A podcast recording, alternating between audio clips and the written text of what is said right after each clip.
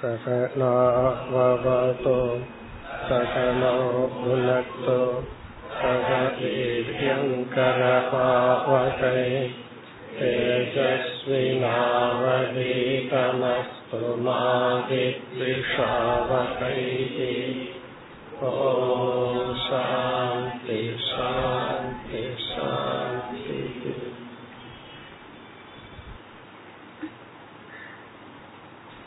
मुपदावद् श्लोकम्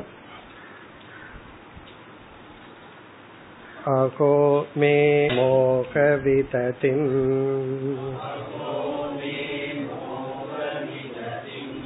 पश्यता विजितात्मनः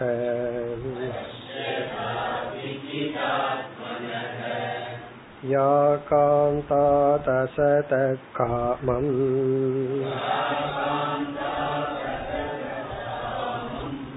कामये येन बालिशाम्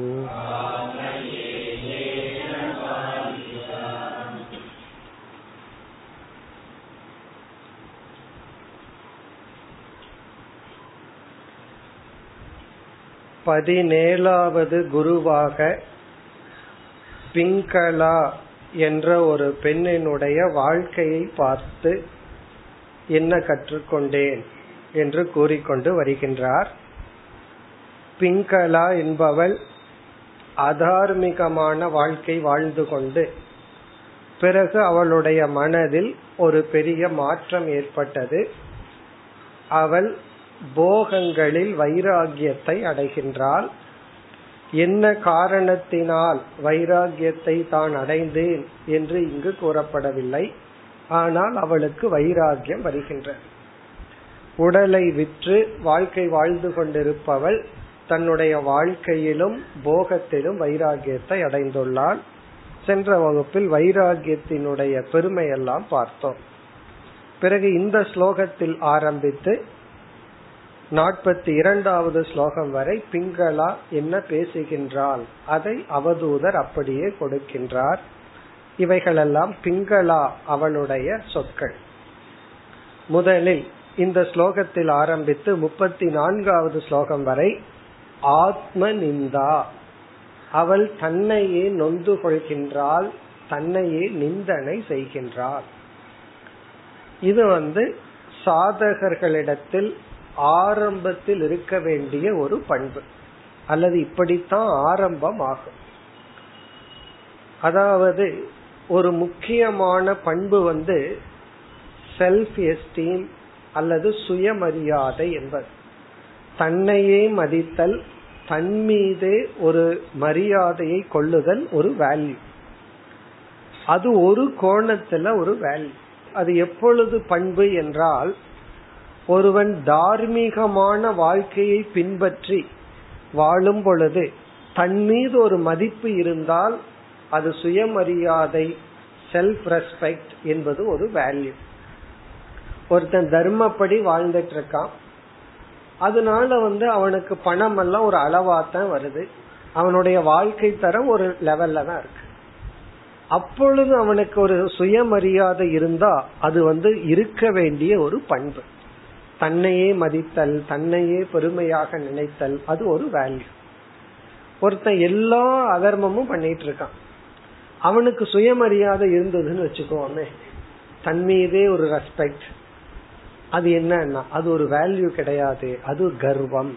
அது வந்து அவன் விட வேண்டிய. அதாவது அதர்மமான வாழ்க்கை வாழ்பவன் தன் மீது ஒரு மரியாதை வச்சிருக்கிறது தன்னையே மதித்தல் தன்னை உயர்வாக நினைத்தல் அது வந்து தவறு. அப்படி வாழ்ந்து கொண்டிருப்பவன் தன்னை வெறுத்தல் தன்னையே நிந்தனை செய்தல் ஒரு பண்பாகிறது நான் எவ்வளவு ஒரு பாவி நான் இப்படி எல்லாம் ஆசைப்பட்டிருக்கேன். என் மனது அசுத்தமா இருக்கு. என்னுடைய வாழ்க்கை சரியில்லை. கோபப்படுறேன் பொறாமப்படுறேன்னு சொல்லி தன்னையே நொந்து கொள்ளுதல் ஒரு வேல்யூ எப்பொழுதுனா அதர்மமான சிந்தனையும் வாழ்க்கையும் உடையவர்கள். அந்த அதர்மத்திலிருந்து அவர்களை எது நீக்கும் என்றால் ஆத்ம நிந்தனை தான் அதிலிருந்து அவர்களை நீக்கும். அப்ப ஆத்மஸ்துதி இருக்க கூடாது. ஆத்மஸ்துதினா தன்னையே புகழ்ந்து கொள்ளுதல். சில பேர் இருப்பார்கள் நம்ம பார்க்கலாம். அவர்கள் வந்தார்னா அவர்கள் நம்ம இடத்துல பேசுறது வந்து ஏதாவது விதத்துல தன்னை புகழ்ந்து கொண்டே இருப்பார் தன்னையே பற்றி பேசுவது தன்னுடைய பிளஸ் பாயிண்ட் மற்றவங்களுடைய மைனஸ் பாயிண்ட் இதுதான் அவங்களுடைய டாபிக் பலருடைய டாபிக் பலருடைய டாபிக் சொல்லிட்டு இருக்கோம் நம்மளுடைய டாபிக்குமா தான் இது இருக்கும் நம்ம கவனிச்சு பார்த்தோம்னா நம்ம எவ்வளவு பேசிட்டு இருக்கோம் நம்ம பேச்சுல என்ன போக்கஸ் ஆயிருக்குன்னா நம்மைய புகழ்ந்துக்கிறது மற்றவர்களை வந்து இகழ்ந்து கொள்ளுதல். இது வந்து ஒரு மனிதனுடைய மனதில் இருக்கிற பெரிய பலகீனம். இப்படி இருப்பவர்கள் வந்து உலகத்துல உலக ரீதியா பொருளை அடையலாம் பதவி அடையலாம் இன்பங்கள் அடையலாம். ஆன்மீக முன்னேற்றம்ங்கிறது அடையவே முடியாது. அதனால ஆன்மீக முன்னேற்றம்னா மன வளர்ச்சி நட்பண்புகள் நமக்கு வரணும்னா இந்த சுய தன்னையே புகழ்ந்து கொள்ளுதல் கர்வப்படுதல் கூடாது. நம்மிடத்தில் இருக்கிற அதர்மமான எண்ணங்கள் அதர்மமான செயல்கள் பலகீனங்கள் இதை நாம் கண்டு கொண்டால் நமக்கு அதில் ஒரு அருவறுப்பும் வெறுப்பும் வர வேண்டும். இகழ்ச்சியும் வர வேண்டும். அதுதான் இப்பொழுது பிங்களாவுடைய மனதில் வந்துள்ளது. அவள் வந்து தன்னையே நிந்தனை செய்து கொள்கிறாள். நான் எப்படிப்பட்ட கீழ்மையான வாழ்க்கை வாழ்ந்து கொண்டிருந்தேன். இதெல்லாம் நம்ம பார்க்க போறோம். இது வந்து ஆத்ம நிந்தா இப்ப ஆத்ம நிந்தா தன்னையே நிந்தனை செய்தல் தன்னையே வெறுத்து கொள்ளுதல் என்பது ஒரு வேல்யூ எது வரைனா அதர்மத்திலிருந்து தர்மத்துக்கு வர்ற வரை. தர்மமான வாழ்க்கைக்கு வந்துட்டோம் அப்படின்னா அதுக்கப்புறம் தன்னை நம்ம நொந்து கொள்ள கூடாது சில பேர் ஆப்போசிட்டா இருக்கும். தன்னை நொந்து கொள்வார்கள் எப்படி தெரியுமோ? நான் உண்மை பேசுனது தப்பா போச்சு. நான் உண்மையா இருந்திருக்க கூடாது. அவங்களுக்கெல்லாம் உழைச்சிருக்க கூடாது. சமுதாய சேவை பண்ணியிருக்க கூடாது. நான் என்ன கண்டேன்னு சொல்லி நல்லதை செய்து கொண்டு பிறகு நொந்து கொண்டு இருப்பார்கள். அது தவறு. அந்த இடத்துல அது வேல்யூ கிடையாது. பிறகு வந்து சில பேர் ரொம்ப பெருமையா நான் பழிக்கு பழி வாங்கிடுவேன் யாரையும் விட மாட்டேன். இத பெருமையா பேசுறேன். தலைகீழ அப்படி இல்லாமல் நம்மிடத்தில் ஒரு பலகீனம் இருக்கும் பொழுது நம்மை நாம் நிந்தனை செய்வது தவறில்லை. அந்த பலகீனம் போனதுக்கு அப்புறம் செல்ஃப் ரெஸ்பெக்ட் வந்துடணும் செல்ஃப் எஸ்டீம் வந்துடணும். நம்மையே நாம மதிக்கணும். அப்படி நம்ம புரிந்து கொள்ள வேண்டும். இப்ப இந்த இடத்துல பிங்களாவினுடைய மனநிலையை பார்த்தால் அவ என்ன சொல்றான் தனக்கு வைராகியம் வந்ததுன்னு சொல்லி இப்பொழுது அவள் பேச ஆரம்பிக்கின்றாள். தன்னையே நிந்தனை செய்து கொள்கிறாள். நான் எப்படிப்பட்ட கீழ்மையான வாழ்க்கை வாழ்ந்து கொண்டிருந்தேன். அதைத்தான் கூறுகின்றாள். அகோமே மோக விததின் மே என்றால் என்னுடைய மோக விததிம். விததினா பறந்துள்ளது. என்னுடைய மோகம் எவ்வளவு தூரம் பறந்துள்ளது என்று பஷ்யத பாருங்கள். அதாவது சமுதாயத்தை நோக்கி அல்ல சொல்ற என்னுடைய மோகத்தினுடைய நிலையை பாருங்கள். அவி அவிஜித ஆத்மனக. ஜிதாத்மான வென்றவன். அவிஜிதாத்மா என்றால் என்னையே நான் வெல்லாதவன். எது எனக்கு செய்ய வேண்டும்னு தோன்றுகிறதோ அதை செய்து கொண்டு வாழ்ந்து ஒரு பிரகிருத்தியினுடைய உந்துதலில் வாழ்ந்து கொண்டிருக்கின்ற என்னுடைய மோகத்தினுடைய பரப்பளவை பாருங்கள். அப்படின்னா நான் மோக வசப்பட்டிருப்பதை பாருங்கள். யா பாலிஷா. பாலிஷான அறிவில்லாத மூடையான நான் ஏன ஏன மோகேன எந்த மோகத்தினால்? அசதக காமாத் காமம் காமையே. தவறான மனிதர்களிடமிருந்து நான் இன்பத்தை அனுபவித்தேன். இது என்னுடைய மோகத்தினுடைய பரப்பளவை பாருங்கள். இனி அடுத்த ஸ்லோகத்தில் நான் வந்து ராங் சாய்ஸ் நான் தவறாக வாழ்க்கையை தேர்ந்தெடுத்து வாழ்ந்து வந்தேன் என்று தன்னுடைய வாழ்க்கையில தேர்ந்தெடுத்த தவறான முடிவை குறிப்பிடுகின்றால் அடுத்து முப்பத்தி ஓராவது ஸ்லோகம். सन्तं समीपे रमणं रतिप्रथम्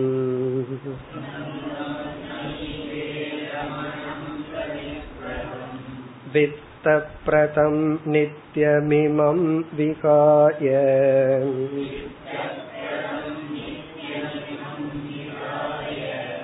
अकामदं दुःखभयातिशोक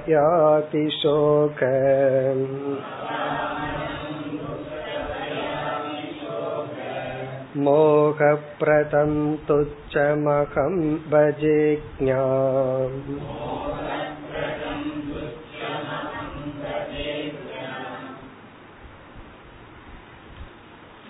இந்த ஸ்லோகத்தில் எனக்கு வந்து தேர்ந்தெடுக்க ஒரு வாய்ப்பு இருந்தது நான் எதை விட்டுவிட்டு எதை தேர்ந்தெடுத்தேன் என்று குறிப்பிடுகின்றார் அதாவது வந்து இப்படி ஒரு கீழ்மையான வாழ்க்கை வாழ்வதற்கு யாருமே காரணம் அல்ல நம்ம ஏதாவது ஒரு சிறு தவறு செய்தால் உடனே யார் மீதாவது பழி போடுவோம். இவர்கள்னாலதான் இப்படி பண்ணின சமுதாயத்தினாலதான் இப்படி செய்தேன் என்று. இவள் வந்து யார் மீதும் பழி போடவில்லை. எனக்கே சாய்ஸ் இருந்துச்சு. நான் எப்படிப்பட்ட வாழ்க்கை வாழ்வது என்று. இப்படிப்பட்டதை விட்டு இப்படிப்பட்ட வாழ்க்கையை அல்லது சூழ்நிலையை நான் தேர்ந்தெடுத்தேன். அது என்னுடைய அறியாமைதான் என்று தன்னுடைய சாய்ஸ்ல இருக்கிற ராங் டிசிஷன் தான் தேர்ந்தெடுப்பதில் ஏற்பட்ட தவறை இங்கு இவள் உணர்ந்து கூறுகின்றாள். இப்ப என்ன சாய்ஸ் என்றால் இங்கு வந்து நல்ல மனிதர்களோடு இணங்கி வாழ்கின்ற ஒரு வாழ்க்கை அது ஒரு சாய்ஸ் அல்லது தர்மப்படி வாழ்கின்ற ஒரு வாழ்க்கை அல்லது நல்ல சங்கம் ஒழுக்கமான ஒரு வாழ்க்கை. இப்படி ஒரு சாய்ஸ் எனக்கு இருந்துச்சு. நான் அதை விடுத்து விட்டு தீய மனிதர்களோடு சேர்ந்து வாழ்கின்ற வாழ்க்கை அல்லது அதர்மமான வழியில் செல்கின்ற வாழ்க்கை அல்லது கஷ்டத்தை கொடுக்கின்ற வாழ்க்கையை நான் தேர்ந்தெடுத்தேன். இது என்னுடைய அறியாமையின் விளைவு. என்று குறிப்பிடுகின்றார். இவள் என்ன கூறுகின்றால் இப்ப நான் இல்லறம்னு சொல்லி ஒரு கணவனை தேர்ந்தெடுத்து வாழ்ந்து வந்திருந்தால் வாழ்க்கை வந்து எவ்வளவு நன்றாக இருந்திருக்கும். அதாவது சுக ஜீவிதம் இருந்திருக்கும். அதை நான் விட்டு விட்டேன் அப்படிப்பட்ட ஒழுக்கமான இல்லற தர்மத்தை நான் தேர்ந்தெடுக்கவில்லை. அதனால் என்ன ஆச்சுன்னா இந்த உடலுக்கு இன்பத்தை கொடுக்கின்ற பணத்திற்காக உடலை விற்று அப்படி ஒரு வாழ்க்கையை நான் தேர்ந்தெடுத்தேன். அப்ப நான் சந்திக்கின்ற மனிதர்கள் எப்படிப்பட்டவர்கள் என்றால் தர்மமான மனிதர்களையே நான் சந்திப்பதில்லை. அவர்கள் வந்து எனக்கு உண்மையாக சுகத்தை கொடுக்காமல் துயரத்தை தான் கொடுத்தார்கள். அதைத்தான் இங்கு குறிப்பிடுகின்றால் அதாவது இங்கு ஒரு சூக்மமான கருத்து என்னவென்றால் இரண்டு விதமான ரிலேஷன்ஷிப் இருக்கு. இரண்டு விதமான உறவுகள். இப்ப நம்ம கடைக்கு போறோம். ஒருத்தன் சேல்ஸ் பண்றான் ஏதோ ஒரு பொருளை. அவனிடத்துல நம்ம பேசி பணத்தை கொடுத்துட்டு பொருளை வாங்கிட்டு வர்றோம். இப்ப அவனுக்கு நமக்கு என்ன ரிலேஷன்ஷிப்னா அது ஒரு டீலிங் பணத்தை கொடுக்கறோம் அவன் ஒரு இன்ஸ்ட்ருமெண்ட் அதுக்கு தகுந்த பொருளை கொடுக்கறான் அவ்வளோ அங்க ஒரு ரிலேஷன்ஷிப்பும் கிடையாது. ஆனா வீட்டுல நம்ம வந்து ரிலேஷன்ஷிப்போட இருக்கோம். கணவன் மனைவி சகோதரன் சகோதரி தாய் மகன் இப்படி எல்லாம் ஒரு ரிலேஷன்ஷிப் இருக்கு. இப்ப இந்த உறவு வந்து எதன் அடிப்படையில் உள்ளது என்றால் நன்றி உணர்வு கிராட்டிடியூட் இந்த அடிப்படையில் இருக்கு. அதனாலதான் இப்ப கணவன் மனைவிய கொஞ்சம் வருஷம் வாழ்கிறார்கள். யாரோ ஒருத்தருக்கு உடல்நிலை சரியில்லாம போகுது கை கால் இல்லாம போகுது. எத்தனை வருடங்கள் கூட இருந்து அவர்கள் காக்கிறார்கள் அல்லது கிராண்ட் ஃபாதர் அவருடைய மகனெல்லாம் போயாச்சு. அவரை வந்து அவருடைய பேரன்மார்கள் வந்து வாழ்க்கை பூரா அவர் வந்து சமுதாயத்துக்கோ அவருக்கோ எந்த பயனும் கிடையாது. இருந்தாலும் அவருடைய வயதான காலத்துல அவரை ஏன் பார்த்து கொள்கிறார்கள்? அதுதான் ரிலேஷன்ஷிப் அப்படின்னு சொல்றாரு. இப்ப ரிலேஷன்ஷிப் அப்படின்னு சொன்னா நன்றி உணர்வுடனும் அது ஒரு பாண்ட் இருக்கு. அதுல ஒரு ஒரு நன்றி உணர்வு இருக்கு. அதுல வந்து சுகம் அப்படிங்கிறது கிடையாது. வயசான எண்பத்தஞ்சு வயசு தொண்ணூறு வயசு ஆன ஒரு தாத்தா வீட்டுல இருக்கார். அவர் என்ன சுகத்தை அந்த வீட்டுல இருக்கிறவங்களுக்கு கொடுத்துறாருன்னா கிடையாது. மேபி அவருடைய பிரசன்ஸே வீட்டுல இருக்கிறவங்களுக்கு கஷ்டமா இருக்கும். ஆனா வீட்டில் இருப்பவர்கள் அவர்களை கவனிக்கின்றார்கள் அவர்களை பாதுகாக்கின்றார்கள். இதுதான் ஃபேமிலி இதுதான் உறவு. இப்படிப்பட்ட வாழ்க்கை பூரா என்னை பாதுகாக்கின்ற உறவை கொடுக்கின்ற வாழ்க்கை முறையை நான் விட்டு விட்டேன் அப்படின்னு சொல்றான் இப்ப நான் எதை சாக்ரிஃபைஸ் பண்ணிட்டேன்? எதை நான் விட்டு விட்டேன்னா எந்த ஒரு ரிலேஷன்ஷிப்பை நான் எடுத்துக்கொண்டால் அதாவது தர்மப்படி இல்லறம்னு ஒரு உறவை நான் எடுத்துக்கொண்டால் அந்த உறவு வாழ்க்கை முழுவதும் என்னை காப்பாற்றும். ஆனால் இப்பொழுது நான் எடுத்துக்கொண்ட உறவு அப்படி அல்ல. இப்ப இவ எடுத்துக்கொண்ட உறவு வந்து இவளுக்கு உடல்நிலை சரியில்லைன்னா இவளிடம் வந்து சென்ற எவன் வந்து இவளை காப்பாற்றுவார்? அதே போல இவளும் பணம் இல்லை என்றால் அவனிடத்திலிருந்து விலகி வந்து விடுவார் அப்போ இந்த உறவு வந்து கடையில பொருள் வாங்குற மாதிரி ஒரு டீலிங் தானே தவிர ஒரு கமிட்மெண்ட் ரிலேஷன்ஷிப் கிடையாது. ஆகவே நான் வந்து எப்படிப்பட்ட ஒரு நல்ல உறவை விட்டுவிட்டு கீழ்மையான ஒரு வாழ்க்கை முறையை எடுத்துக்கொண்டேன் என்று சொல்கின்றார் அப்ப குடும்பம் ஃபேமிலி இல்லற தர்மம் என்றால் அங்கு ஒரு கமிட்மெண்ட் அங்க வந்து இன்பம் பிரதானம் கிடையாது. அங்க வந்து தர்மம் தான் பிரதானம். அதனாலதான் தர்ம பத்னி என்று சொல்கிறார். அங்க பிரதானம் வந்து தர்மம் தான் அப்படிப்பட்ட ஒரு வாழ்க்கை முறையை நான் விட்டு விட்டேன். அதைத்தான் இந்த ஸ்லோகத்தில் குறிப்பிடுகின்றால் அதை நம்ம யோசிச்சு பார்த்தோம்னா புரியும். அதனாலதான் சந்நியாசம்னு போகும்போது பயந்து கொள்வதனுடைய காரணம் எல்லா உறவுகளையும் விட்டு விட்டு வந்தால் என்னை யார் பாதுகாப்பது? அந்த ஒரு பாதுகாப்பு இன்மை வந்து உறவை விடும் பொழுது வந்து விடுகிறது. அப்பொழுதுதான் பகவான் சொல்றாரு நான் இருக்கின்றேன். நீ தர்மத்துக்காக ரிலேஷன்ஷிப்பை விட்டு வந்தா இதை விட மேலான ஒரு லட்சியத்துக்காக உறவுகளை நீ விட்டு வந்தால் நான் உன்னை பாதுகாக்கின்றேன் பகவான் சொல்றார். அதர்மத்துக்காக ரிலேஷன்ஷிப் எல்லாம் விட்டா அந்த அதர்மம் தான் அவனை பாதுகாக்கும். பகவான் வந்து பாதுகாக்க மாட்டார். அப்ப எதற்காக நம்ம உறவை விடுறோம்ங்கிறதா முக்கியம். தர்மத்துக்காக அல்லது மோட்சத்திற்காக மேலான ஒண்ணுக்காக இல்லறத்தை நம்ம விடலாம் கீழான ஒண்ணுக்காக நம்ம இல்லற ரிலேஷன்ஷிப்பை விடக்கூடாது. பலர் வந்து பணம் கிடைக்குதுங்கிறதுக்காக ரிலேஷன்ஷிப்பை விட்டுருவார்கள். சொந்த உடன் பிறப்பா இருக்கும் கொஞ்சம் ஒரு பண விஷயத்துல அந்த பணம் இவர்களை பாதுகாக்குமா அந்த உறவு இவர்களை பாதுகாக்குமா? கடைசியில பணம் இருக்கு ஆனா உறவுகள் எல்லாம் இல்லை. இப்ப நம்ம இந்த இடத்துல எதனால எதன் பொருட்டு உறவை விடணுங்கிறதா முக்கியம். பொருளின் பொருட்டோ அல்லது கீழ்மையான இன்பத்தின் பொருட்டோ உறவை விடக்கூடாது. இப்ப உறவை வந்து நம்ம காப்பாற்ற வேண்டும். இப்ப இவள் என்ன சொல்றா? இப்படிப்பட்ட ஒரு நல்ல உறவை நான் விட்டு விட்டேன் அதாவது இல்லறம்ங்கிறது ஒரு உயர்ந்த ஒரு ஸ்தானம். அதை நான் விட்டு விட்டேன் அது வந்து இல்லறம்ங்கிற ஒரு ஸ்தானத்தை அடையாததனால் இவள் அதை உணர்கின்றாள். அதை அடைஞ்சவங்க என்ன பண்ணணும்னா ஒழுங்கா வச்சு காப்பாற்றணும் அப்ப இல்லறத்துக்குள்ள போய் மாட்டிட்டேன்னெல்லாம் சொல்லக்கூடாது கஷ்டப்படுறேன்னு சொல்லக்கூடாது. அது வந்து ஒரு ஒரு தர்மஸ்தானம். அதை நம்ம வந்து பயன்படுத்தி முன்னேற வேண்டும். இப்பொழுது இவள் என்ன கூறுகின்றாள்னு பார்ப்போம்.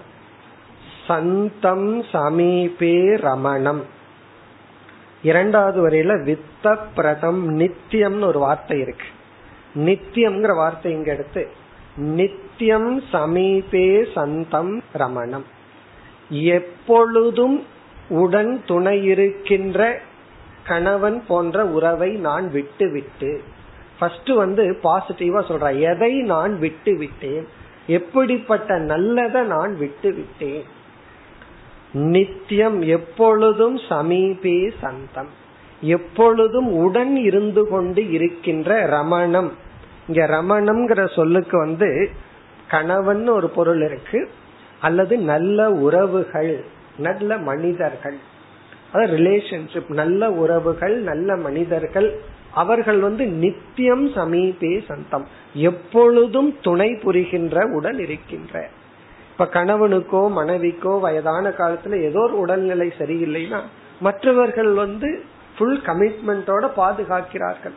இந்த கமிட்மெண்ட் வந்து இந்த இல்லறத்துலதான் கிடைக்கும்.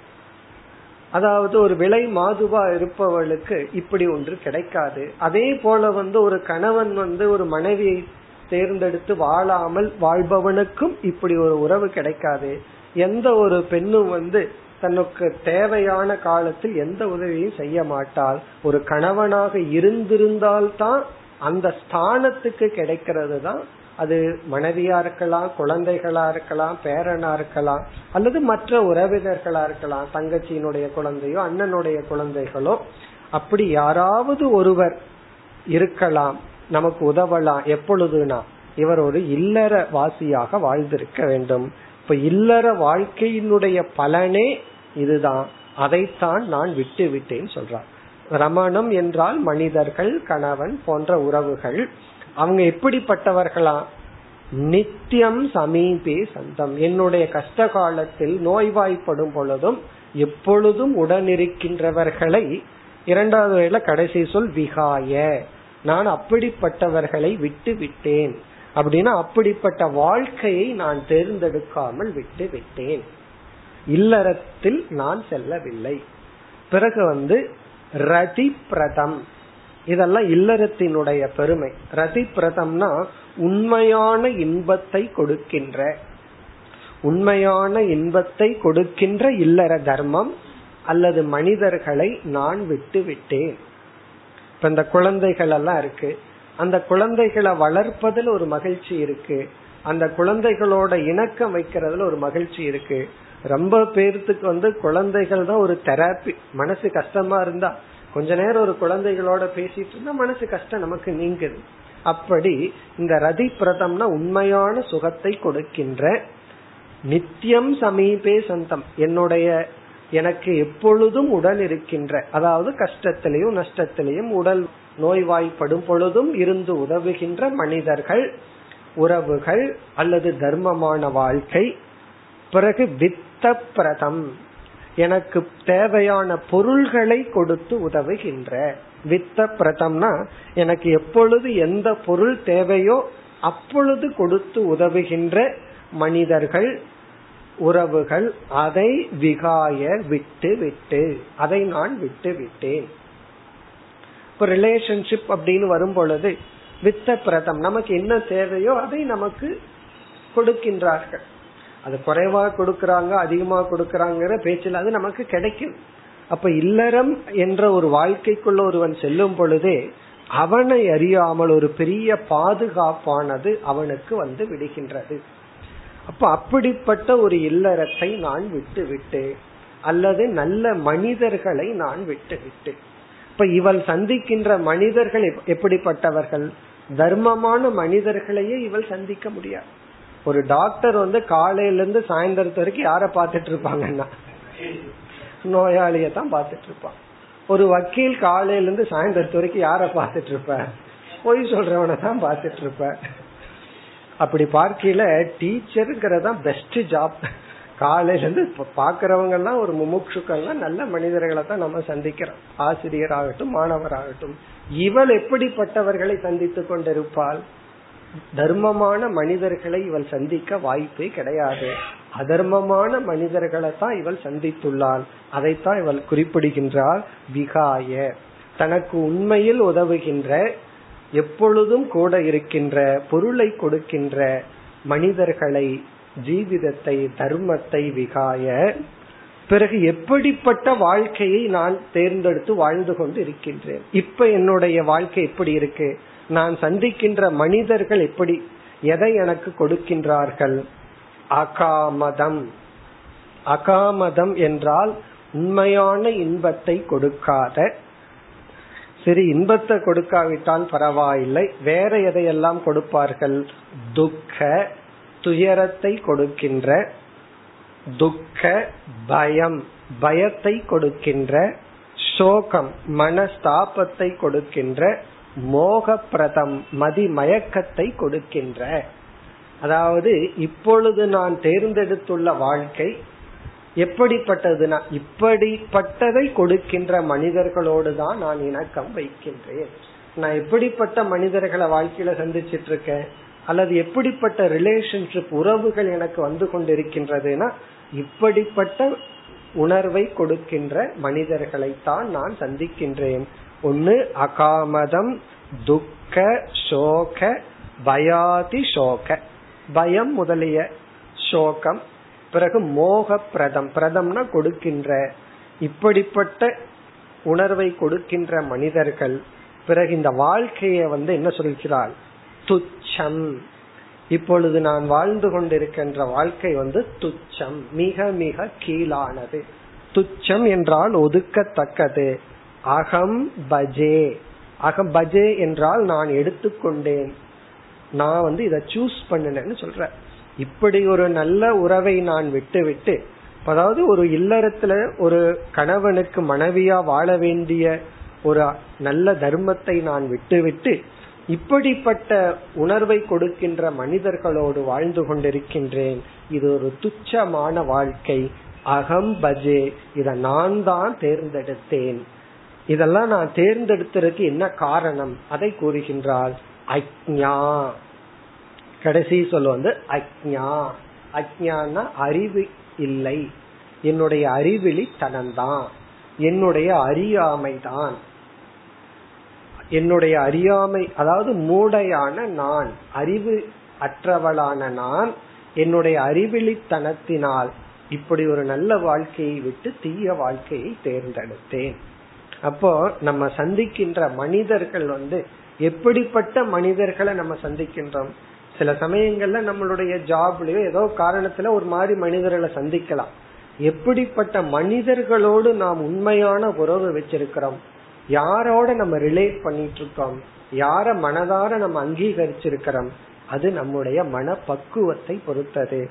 இவள் வந்து ஒரு நல்ல இல்லறத்தை இழந்து விட்டேன் என்று கூறி இனி வந்து மீண்டும் நிந்தனை செய்து கொள்கின்றாள் அடுத்த ஸ்லோகத்தில்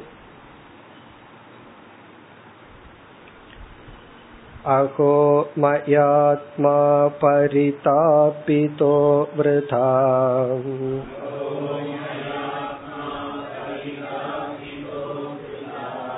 सङ्केत्य वृत्त्यातिविगार्ह्यवार्तया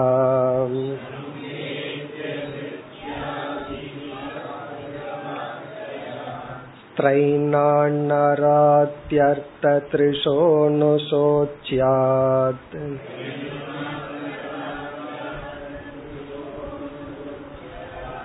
क्रीते न वित्तं रतिमात्मनेच्छति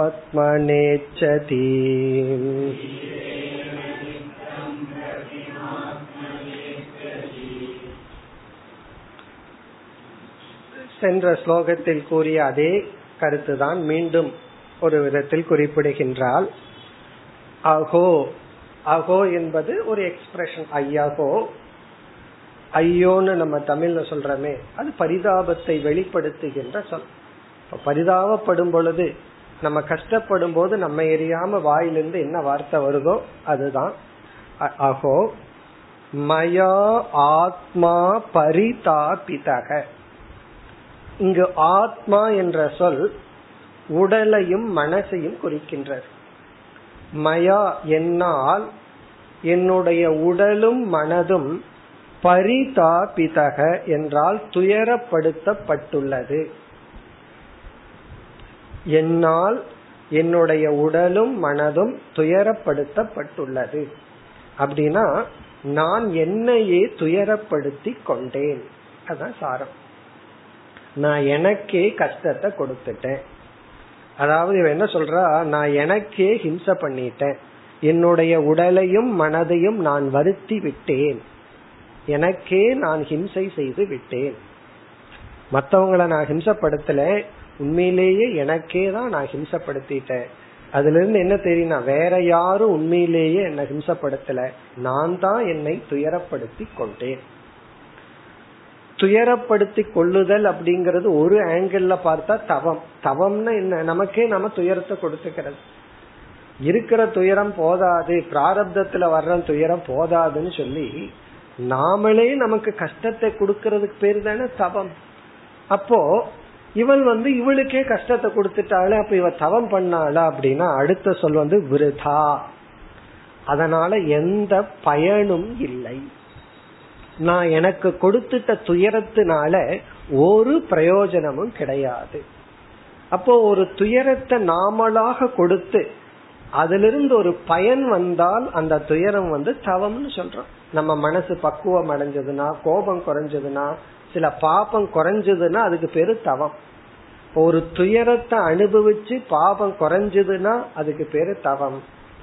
பாவப்பட்டு துயரத்தை அனுபவிச்சோம் அப்படின்னா அதுக்கு பேரு தவம் அல்ல. அவம். அதத்தான் இவ சொல்றா விருதா விருதான்னா நான் பட்ட துயரத்திற்கு ஒரு பலனும் கிடையாது. எவ்வளவோ கஷ்டப்பட்டிருக்கேன். அந்த கஷ்டத்தினால என்ன பலன்? ஒரு பலனும் எனக்கு இல்லை. இப்ப பலன் இல்லாமல் துயரப்பட்டதுதான் பலன். சமயத்துல நம்ம சொல்லுவோம் கஷ்டம்தான் மிஞ்சிச்சுன்னு சொல்லுவோம். துயரப்பட்டதுதான் பலனே தவிர இப்படிப்பட்ட வாழ்க்கையில நான் என்ன கஷ்டப்பட்டனோ அதனால ஒரு பலனும் இல்லை. இப்ப என்னையே நான் ஹிம்சித்து கொண்டேன். அதாவது ஹிம்ச வந்து ஸ்தூலமா ஒருத்தர் வந்து நமக்கு ஒரு ஹிம்சைய கொடுக்க முடியும். ஒருத்தர் வந்து தடியில வந்து நம்ம அடிக்கிறாருன்னு வச்சுக்கோமே. அப்ப இல்ல நான் என்னையே கஷ்டப்படுத்திட்டேன்னு சொல்ல முடியாது. அவர் அடிக்கிறாரு நம்ம வலிக்குது. அப்ப ஸ்தூலமா ஒருத்தர் நம்ம ஹிம்சப்படுத்துறதுக்கு சான்ஸ் இருக்கு. கஷ்டமான ரூம்ல போட்டு வைக்கிறார். ரூம்குள்ள போட்டுட்டு ஃபேன் ஆஃப் பண்ணி உட்கார வைக்கிறார். இந்த மாதிரி ஒரு சூழ்நிலையை உருவாக்கி கஷ்டப்படுத்தினா சொல்லலாம். இந்த உடலுக்கு வர்ற கஷ்டம் இவர் கொடுத்தார்னு சொல்லி. இந்த சைக்கலாஜிக்கல் பெயின் இருக்கே அது யாராலையும் கொடுக்க முடியாது. அதை நாமளே நமக்கு கொடுத்து கொள்வது. இங்க இடத்துல ஆத்மானா என்னுடைய மனதையும் என்னுடைய உடலையும் நானே வருத்தி கொண்டேன் காரணம் என்னன்னா நமக்கு ஒரு நல்ல உறவு இல்லை என்றால் அப்பொழுதுதான் உண்மையான துயரத்தை அடையும். நமக்கு ஒரு பாதுகாப்பு இல்லை. ஒரு கஷ்டத்தை ஷேர் பண்ணிக்கிறதுக்கு நல்ல நண்பர்கள் கிடையாது. அல்லது உடல் நோய்படும் பொழுது நம்மிடத்துல இருந்து ஆறுதல் சொல்லி பார்த்துக்கிற சைக்கலாஜிக்கல் சப்போர்ட்டுக்கு ஆள் இல்லை. அதுதான் உண்மையான துயரம். இப்ப அப்படி என்னை நான் துயரப்படுத்தி கொண்டேன். காரணம் நான் எப்படிப்பட்ட மனிதர்களோடு உறவு கொண்டேனோ அவர்களெல்லாம் தார்மீகமான மனிதர்கள் அல்ல. அவர்களெல்லாம் வந்து எப்படிப்பட்டவர்கள்? அடுத்த வரியில சொல்றான். எப்படிப்பட்ட மனிதர்களோடு நான் உறவு கொண்டேன்? என்னை சந்தித்த மனிதர்களினுடைய தரம் என்ன? இப்ப கணவன் மனைவி குழந்தைகள் அப்படின்னு அவங்களோட குவாலிட்டி வேற. இப்ப ஒரு குழந்தை வந்து தாய் தந்தை எப்படி பார்க்கும்? இவளை பார்க்கின்ற மனிதர்கள் எப்படி பார்ப்பார்கள்? அதை இவள் குறிப்பிடுகின்றாள். என்னை எப்படிப்பட்ட மனிதர்கள் பார்க்கின்றார்கள்? எப்படி பார்க்கின்றார்கள்? அதை இவர் குறிப்பிடுகின்றால் மூன்றாவது வரியில் நராத். நராத்னா மனிதர்களிடம் இருந்து நான் துயரப்படுகின்றேன் நான் தாக்கப்பட்டுள்ளேன். ஸ்திரைநாத் என்றால் சரீர உறவுக்கு மட்டும் முக்கியத்துவம் கொடுக்கும். அதாவது ஸ்திரீனுடைய உடலை மட்டும் பார்க்கின்ற மனிதர்கள். அதற்கு மேல மனசுன்னு ஒன்னு இருக்கு வாழ்க்கைன்னு ஒன்னு இருக்கு ரிலேஷன்ஷிப்னு ஒன்னு இருக்குன்னு பார்க்க தெரியாமல் வெறும் உடலை மட்டும் பார்த்து இன்பத்தை எடுக்கின்ற மனிதர்கள் அர்த்த திரிஷக வெறும் பணத்தை மட்டும் லட்சியமாக கொண்டு வாழ்கின்ற மனிதர்கள். அனுசோச்சியா துயரத்தை அனுபவித்து துயரத்தை கொடுக்கின்ற மனிதர்கள்.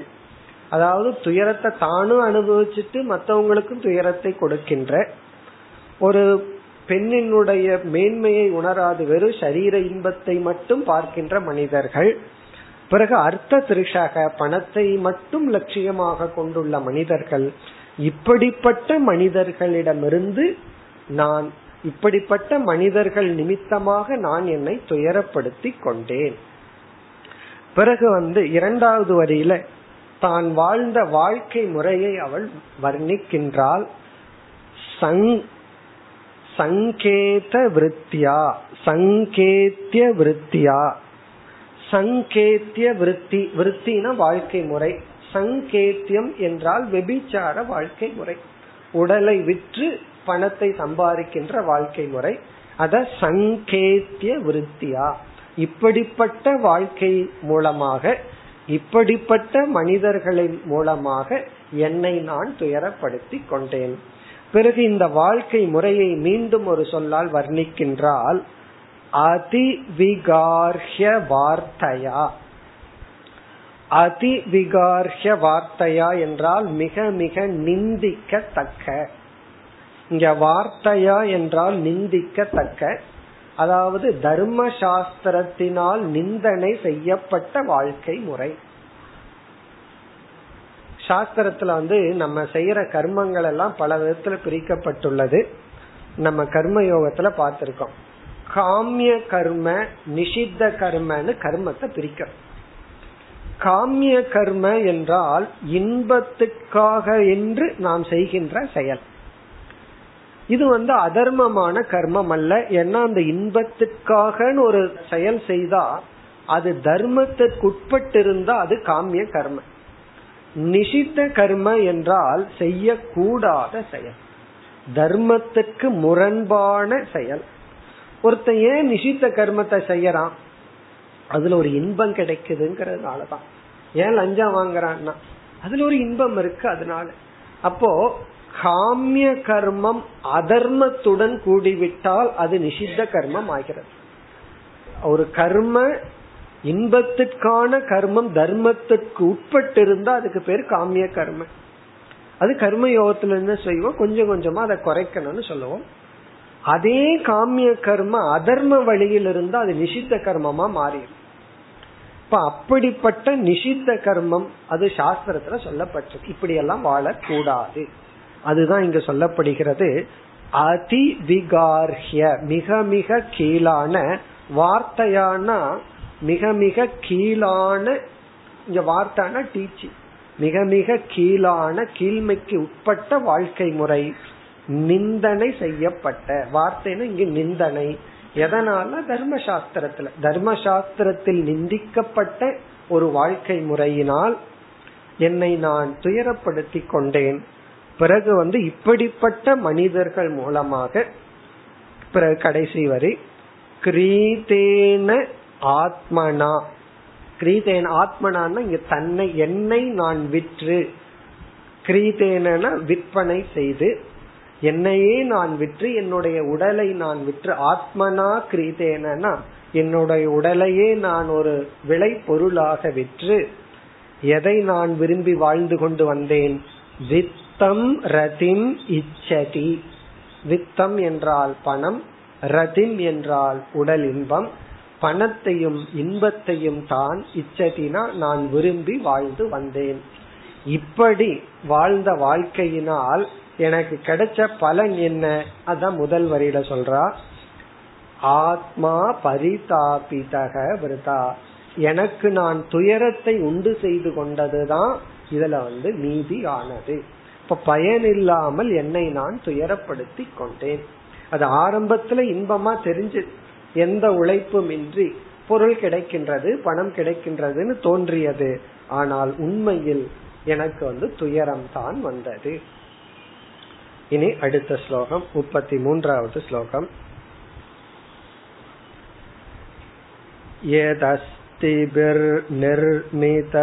यदस्तिभिर्निर्मितवंशवश्य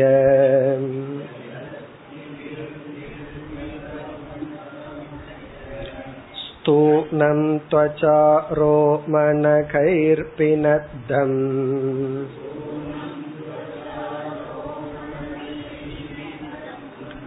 शरन्नवद्वारमघारमेतत्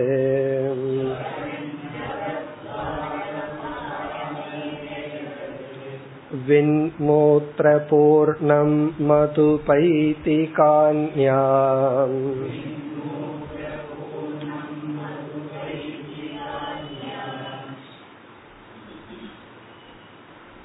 இந்த ஸ்லோகத்தில் பொதுவாக உடலை இவள் நிந்தனை செய்கின்றாள்.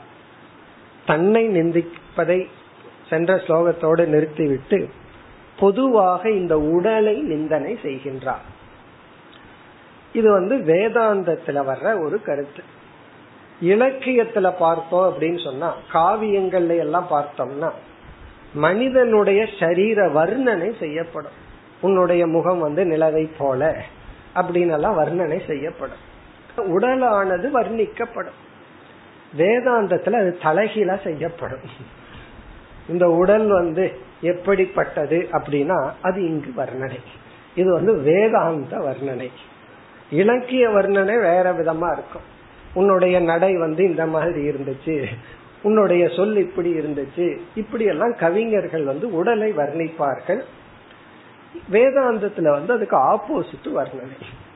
பட்டினத்தாரும் கடைசி காலத்துல ஒரு வர்ணனை வர்ணிச்சார் அதெல்லாம் ஹோம் ஒர்க் நீங்க தான் படிக்கணும். அப்படி ஒரு வர்ணனை. அப்படி வந்து சரீரத்தினுடைய நிந்தனை. இது எதற்கு தேவைப்படுதுன்னா இதுவும் ஒரு ஆன்டிபயோட்டிக்ஸ் மாதிரி. அதாவது வந்து மோகம் என்று ஒன்று நமக்குள் சென்று விட்டா குறிப்பா அன்னமய கோஷத்துல அதிக அபிமானம் ஆயிடுதுன்னு வச்சுக்கோமே.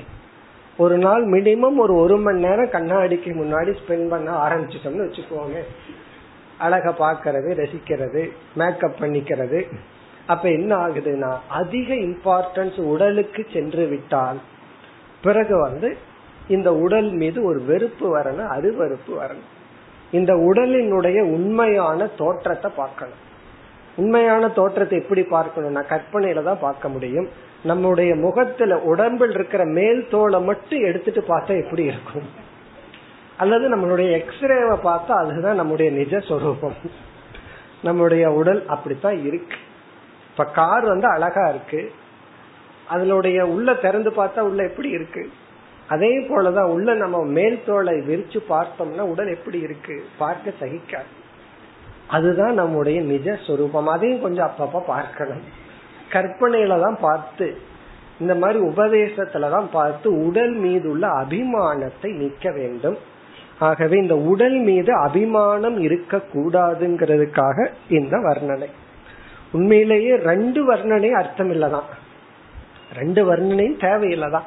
அந்த வர்ணனை ஓடிட்டு இருந்தா இந்த வர்ணனையை கொண்டு வந்து அந்த வர்ணனையை நீக்கிட்டு பிறகு இந்த வர்ணனையும் வேண்டாம்.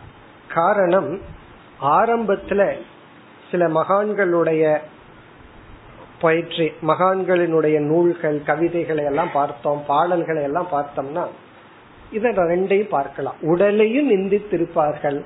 பிறகு வந்து ஊனுடல் ஓர் ஆலயம்.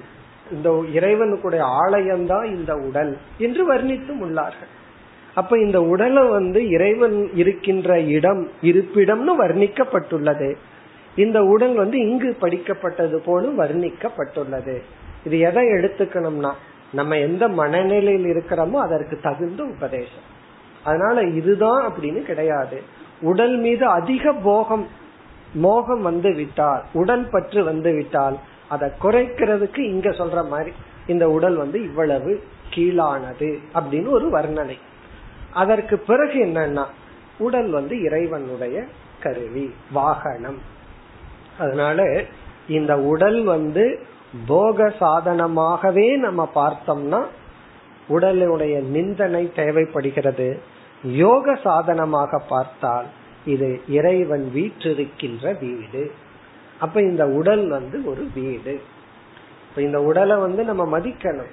இந்த உடலை போற்றணும் எப்பொழுதுனா உடலை வந்து யோகத்துக்கு சாதனையாக பயன்படுத்தினால். உடலை வந்து போகத்துக்கு மட்டும் சாதனையாக பயன்படுத்தினால். போகத்துக்கு பயன்படுத்தலாம். அது ஒரு லிமிட் இருக்கு. அதுக்கு மேல இந்த உடலை நம்ம பயன்படுத்த ஆரம்பித்தால் சரீர நிந்தனை செய்ய வேண்டும். இப்ப இவளை எத்தனையோ பேர் வர்ணித்திருப்பார்கள்.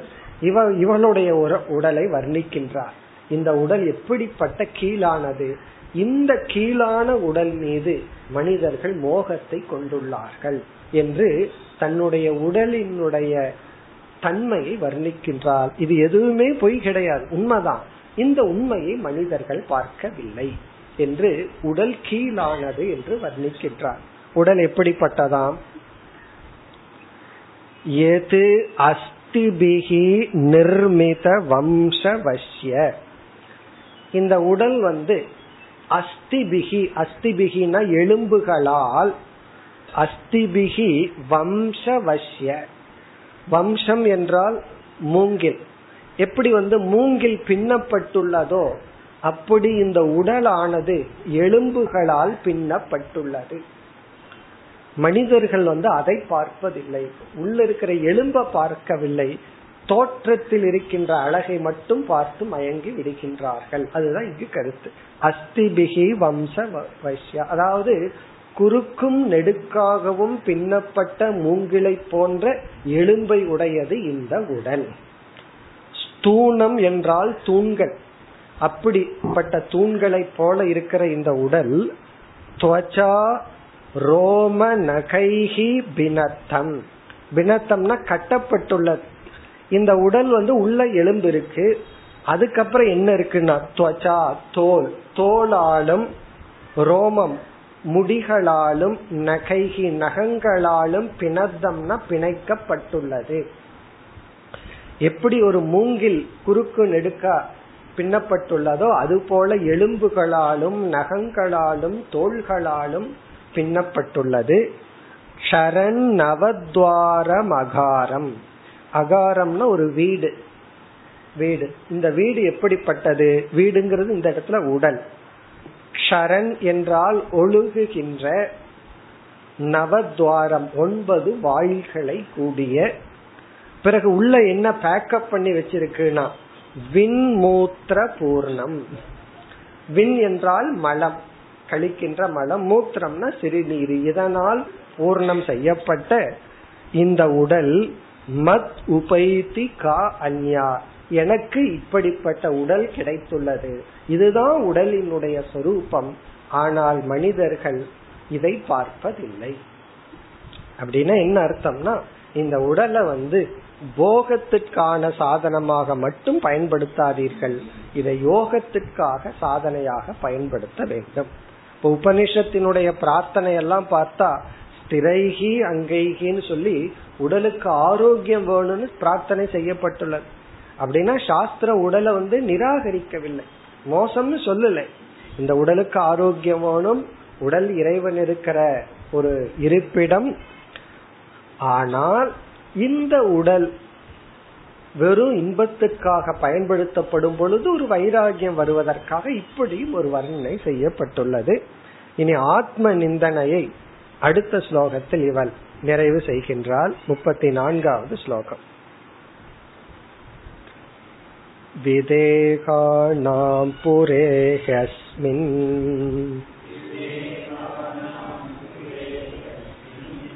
अहमे वैकमूढधीः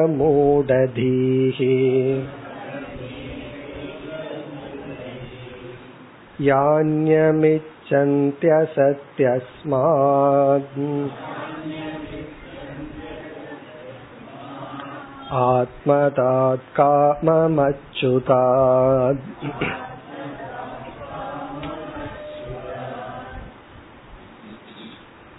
இதுவரை இவள் கூறிய கருத்தையே கூறி ஆத்ம நிந்தனையை இவள் நிறைவு செய்கின்றாள் அடுத்த ஸ்லோகத்திலிருந்து வேறொரு கருத்தை இவள் பேசப் போகின்றாள் இங்கு என்ன சொல்கின்றாள் இந்த நகரத்தில் இருக்கின்ற மிக மிக அறிவிலித்தனமான ஒரு மனிதன் யாருன்னா அது நான் தான் அப்படின்னு சொல்ற இந்த ஊர்லயே இருக்கிற பெரிய முட்டாள் யார் அப்படின்னு சொன்னா நான் தான் சொல்றேன் யாராவது இப்படி சொல்வார்களா?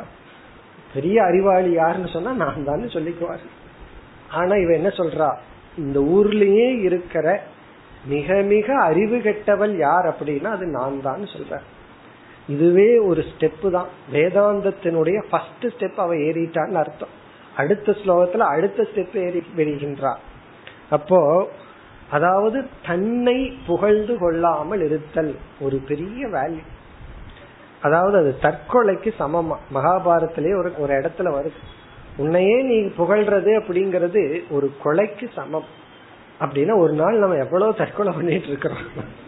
யோசிச்சு பார்த்தா நம்ம புகழும் போது நம்மையே நாம் கொலை செய்து கொண்டுள்ளோம்.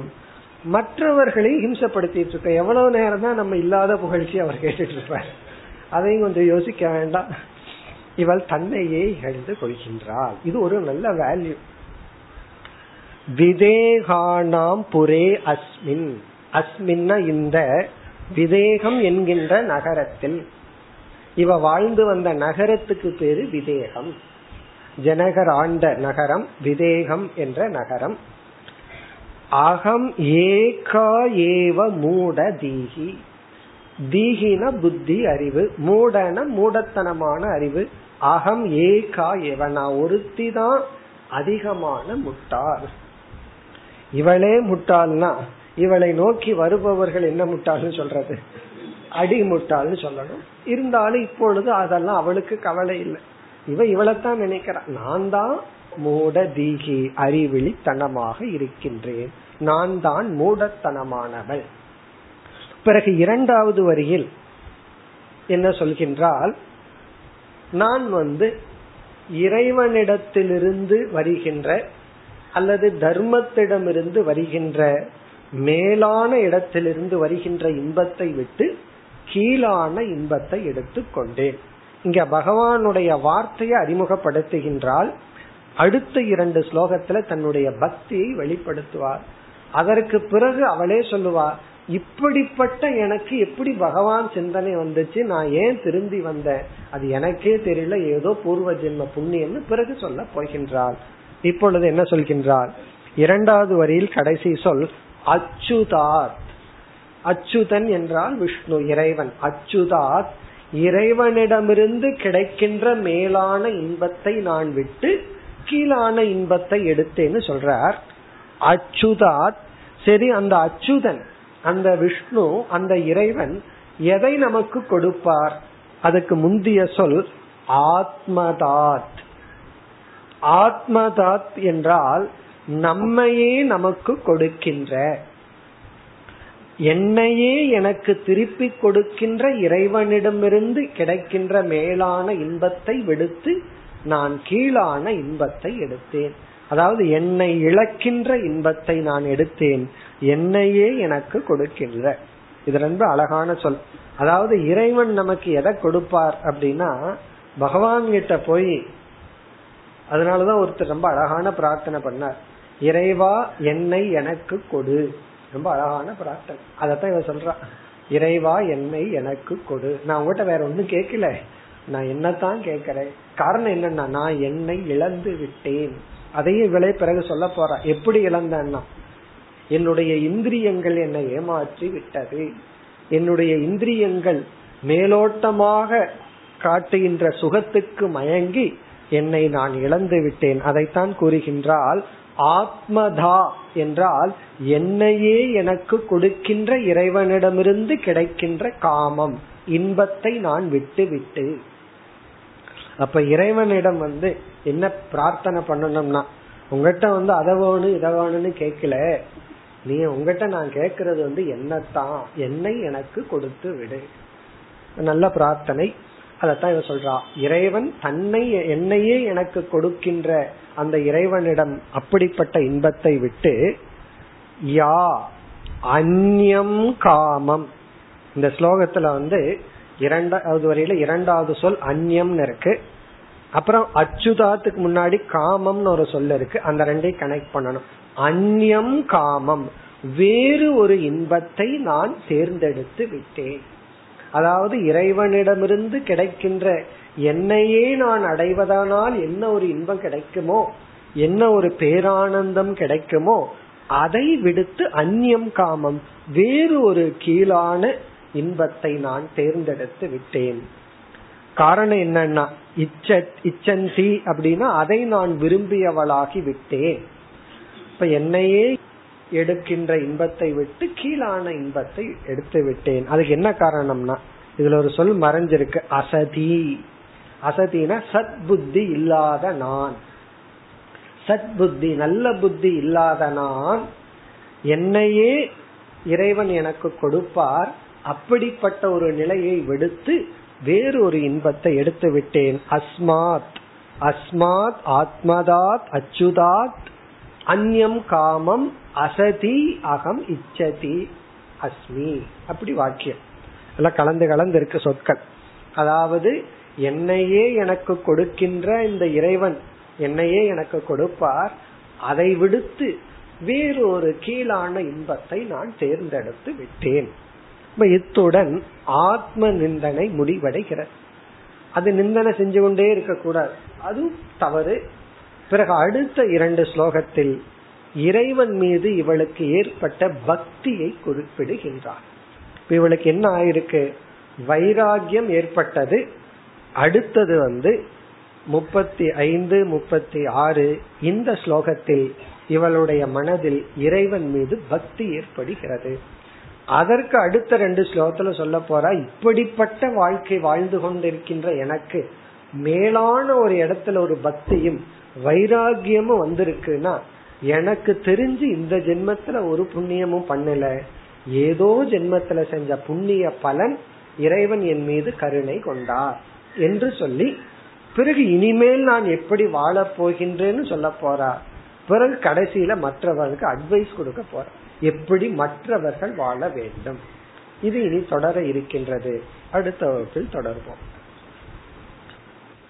ॐ पूर्णमधपूर्णमिधं पूर्णात् पूर्णमुदच्छते पूर्णस्य पूर्णमादाय पूर्णमेवावशिष्यते ॐ शान्ति शान्ति शान्ति